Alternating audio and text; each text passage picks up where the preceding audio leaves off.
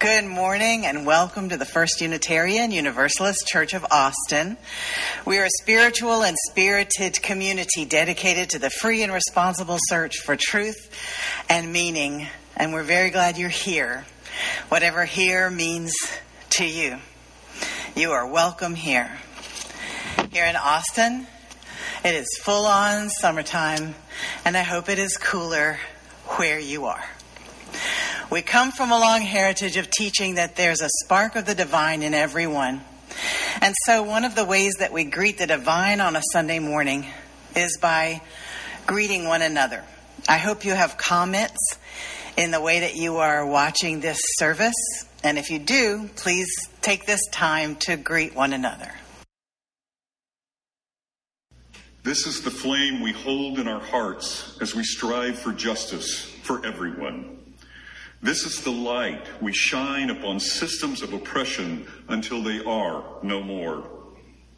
This is the warmth we share with one another as our struggle becomes our salvation. Our call to worship is from Dr. Martin Luther King Jr. It may well be that we will have to repent in this generation, not merely for the vitriolic words and the violent actions of the bad people but for the appalling silence and indifference of the good people who sit around and say, Wait on time. This congregation wrote its own mission, which guides our decisions as we move together into the future. We wrote it on the wall of our sanctuary, and we say it together every Sunday. Together, we nourish souls, transform lives, and do justice to build the beloved community. After the mission, we normally have a moment for beloved community in which we think about something in a new way. But I want to tell you that really my whole sermon is a moment for beloved community right now. And we are pondering the history of policing in America and what it might mean to defund the police. Don't hang up on me right now. I think you'll be all right. Today's reading comes to us from Steven Pinker's book, The Better Angels of Our Nature Why Violence Has Declined. Challenge a person's beliefs, and you challenge their dignity, their standing, and power. And when those beliefs are based on nothing but faith, they are chronically fragile.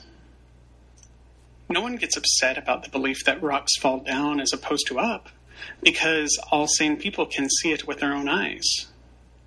Not so for the belief that babies are born with original sin, or that God exists in three persons, or that Ali is the second most divinely inspired man after Muhammad.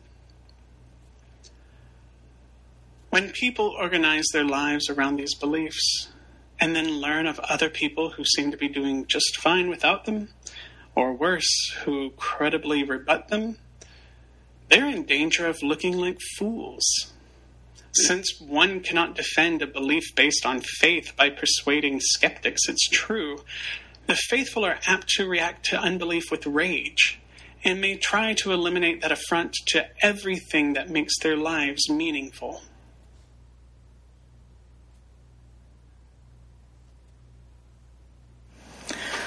Please join me as you are able for a moment of meditation and prayer where we speak to God and listen to God as we understand God, or where we listen to our inner wisdom that's within us, or just watch our breath as it comes in and out of our bodies.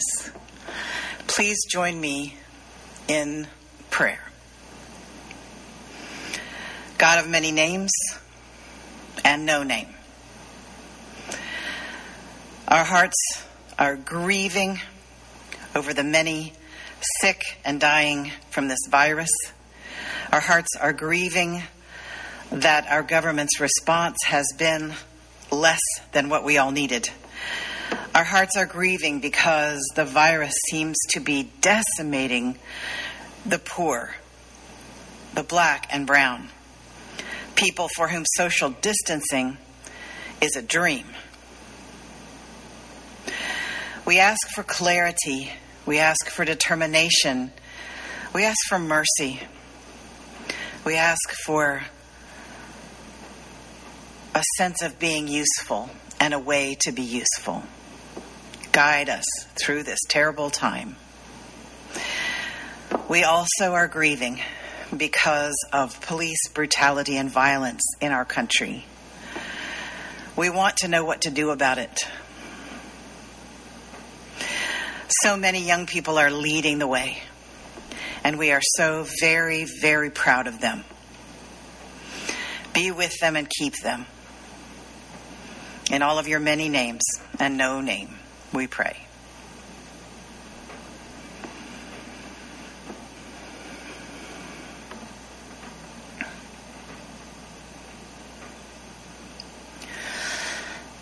You are now invited to light candles in your home candles of joy or sorrow, hope, remembrance, or determination.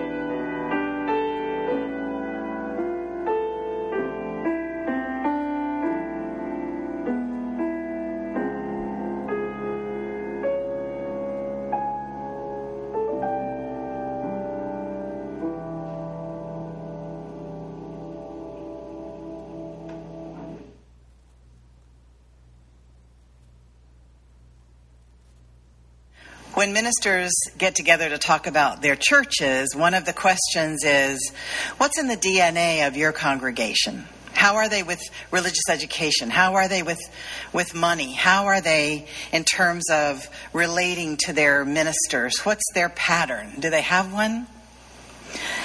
This sermon is not about that, but that kind of question has gotten me to thinking about what is in the DNA of policing because there can be things that are deep, deep, deep in the past of a congregation that affect the congregation's present without anyone even knowing consciously what it is that is affecting them. And so I'm wondering if there are things deep, deep, deep in the roots of policing that are affecting policing now. And I've been reading all this week, and the results are, in the words of Mary Daly, amazing which means you're in a maze, you can't find your way to think clearly about it, and then you read or think or learn something that takes you out of the maze, and you've just now been amazed. As I've been learning, I have been having a more compassionate perspective on people who are trying to be professional law enforcement folks uh, as they deal with the demons in their DNA.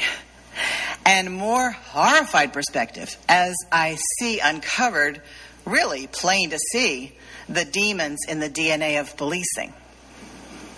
In the early colonies in the 1600s, policing took three forms. One was the watch, the night watch. And um, these were people who were volunteers or conscripted or uh, put on the night watch as a little punishment for some little crime that they did. And mostly people just slept through their watch or they were drunk through their watch and therefore ineffectual. Another group was called the Stick, and they were paid for profit people who worked mostly for the rich, keeping them safe and keeping their property safe. The third is the constables. And the constables were paid through the fees for warrants they would serve. Um, they were also supposed to do land surveying and making sure merchants were using fair weights and measures. Sometimes they had the job of supervising those miscreants on the watch. It was not until the 1830s that a centralized police department first emerged in Boston and then in New York and all the major cities afterwards. By the 1880s, all major U.S. cities had municipal police departments that were one, taxpayer supported and bureaucratic, two, they were full time employees, three, the departments had rules and procedures, and four, they were all accountable to a central authority. So cities were growing, and it's not easy to control drunkenness and prostitution when you're not in a little village. And immigrants were pouring in to our nation from uh, Ireland and from Italy, and they brought their own ideas of how to uh, make it with them, and sometimes that was a bit criminal. If you want to watch the movie Gangs of New York, you'll see a very interesting and uh, wild picture of what New York City was like when there were just gangs of Irish people and gangs of Italian people um, roaming the streets and all tied to a certain political boss. Now, in this time, it became the way things are that the political bosses controlled the police who all together controlled crime. And by controlled crime, I don't mean make it not happen. I mean they were the ones who were organizing the crime in the cities. Police work was framed as keeping good order. You can let the organized crime keep going on, but you don't want anybody messing up the system. So police we're supposed to keep good order. Now, who defines good order? The people with the money and the power define good order, right? Now let's go south for a moment. In the south, it was a whole different story. The roots of policing in the south are in the slave patrols.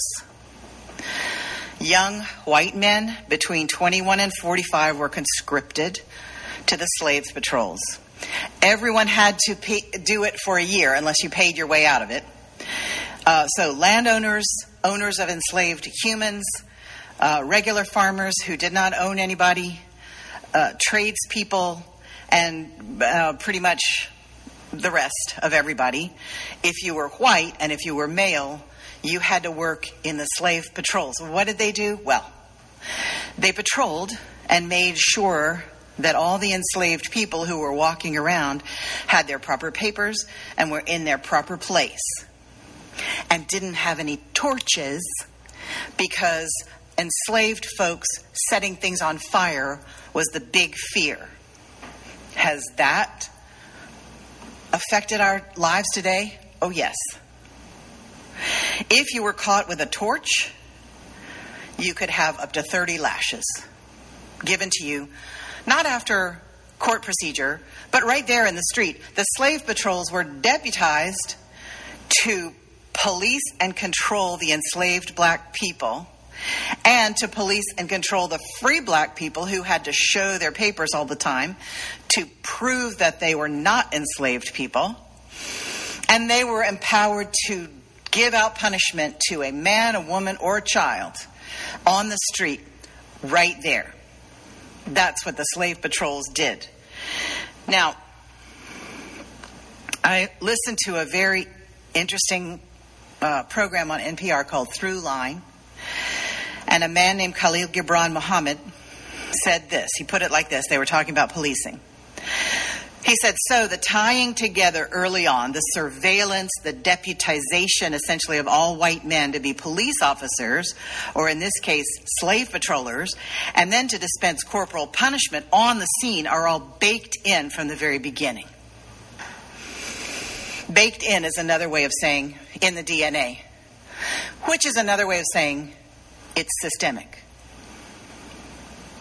In the South, these informal vigilante groups evolved into the KKK, who were policing and terrorizing black folks long after slavery ended into the 1920s. One magistrate wrote to Washington in the 20s and said, There is just Klan court here. That's all we have. Our system of justice is pretty fragile, and we have Klan justice and Klan court. And it got so bad and so violent, and the Klan got so out of control that in the 1920s, the federal government had to step in. Let's go back north again. By the beginning of the 20th century, the political bosses ran the organized crime with the help of the police, and the corruption was nearly total. Then the labor movement began, and the police were suddenly used to control the labor riots, which the workers were, they would call them strikes. So, what one person calls a protest, another person calls a riot. What one person calls a strike, another person calls a riot ensuring a docile and continuous supply of cheap labor who behaved in an orderly way and would keep the factories and mills running to keep the country supplied with goods, that was seen as keeping good order.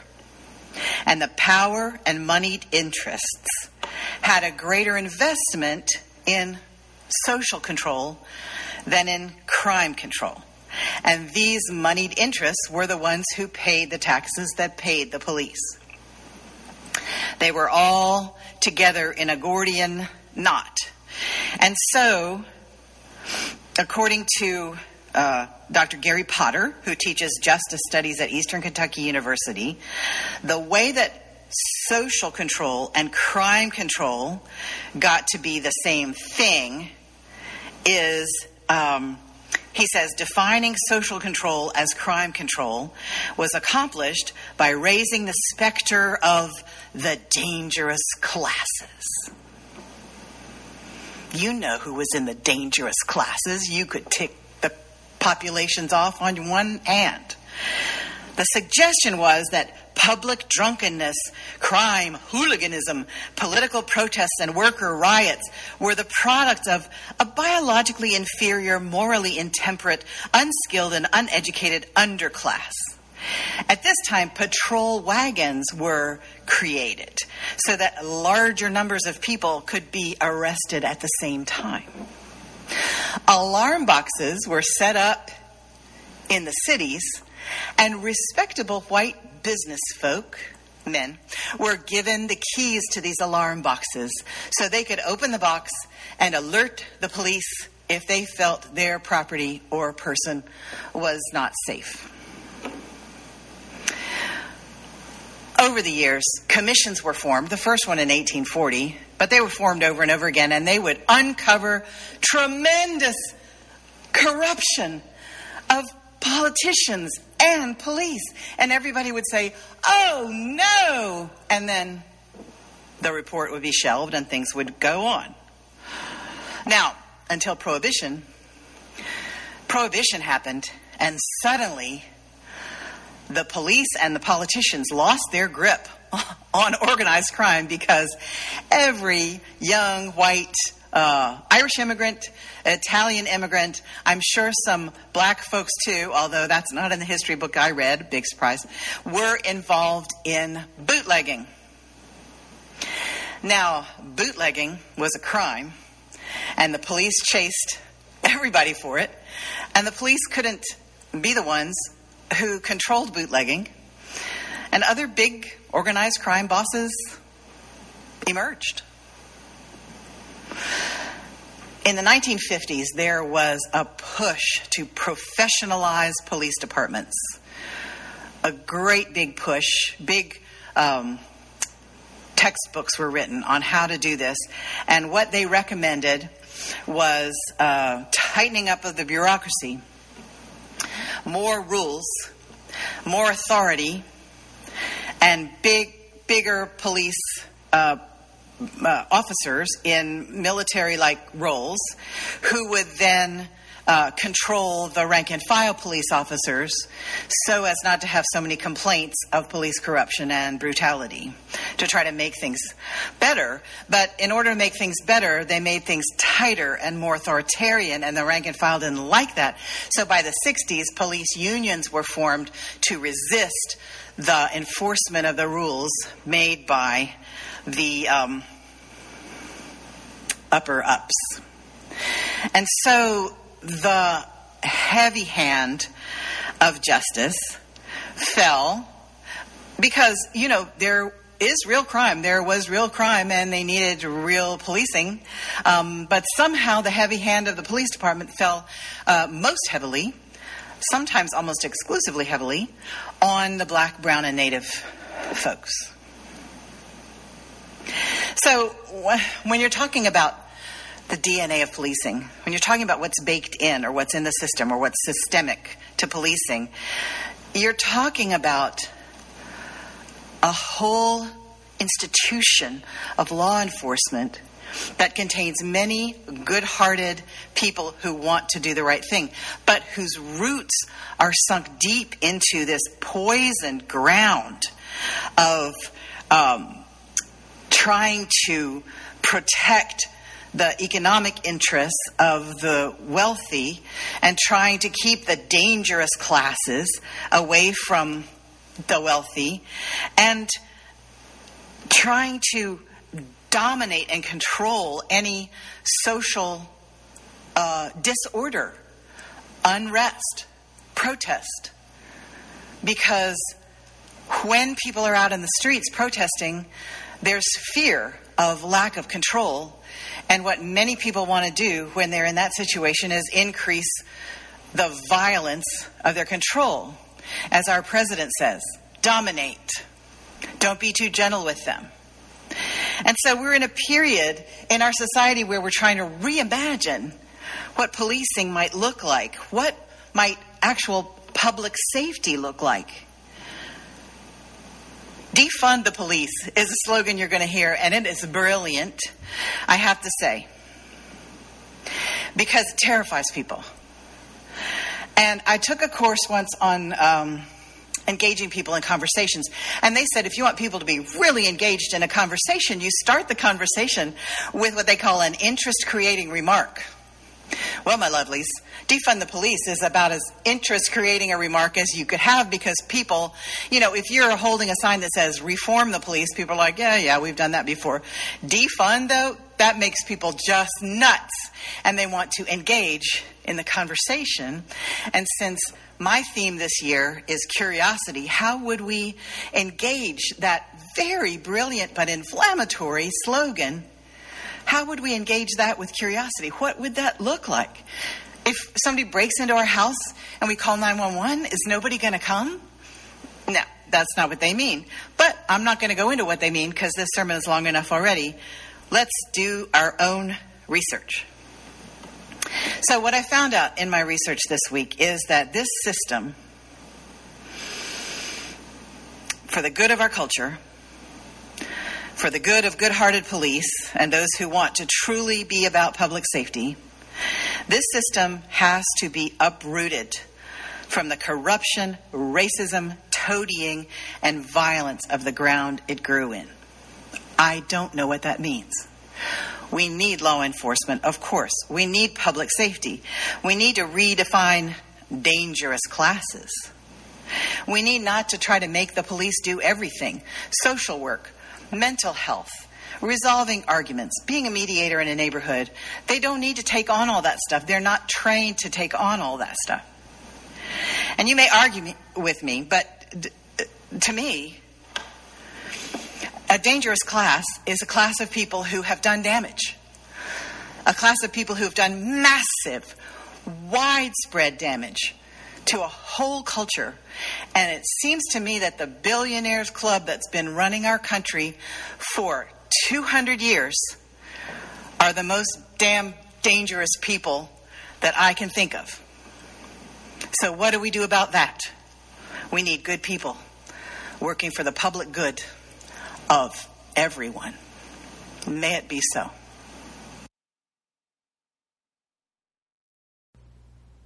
Let there now be an offering taken to sustain and strengthen this place with its free pulpit, this place that is sacred to so many of us that we will one day meet and gather together in again.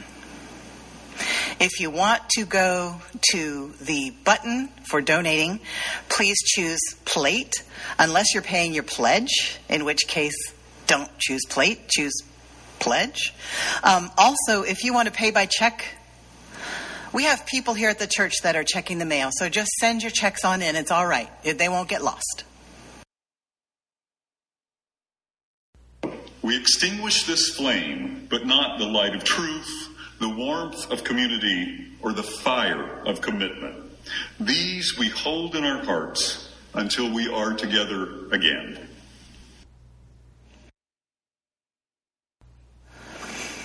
Please join me in the benediction if you care to the words of Dr. Bernice Reagon. We who believe in freedom cannot rest. We who believe in freedom cannot rest until it comes, until the killing of black men, black mother's sons is as important as the killing of white men.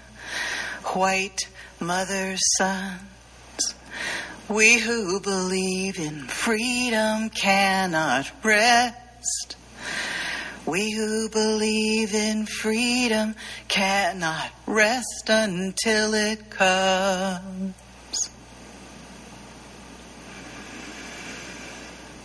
Go in peace and determination.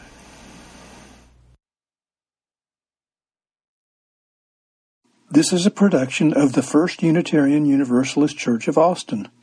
For more information, go to our website at austinuu.org.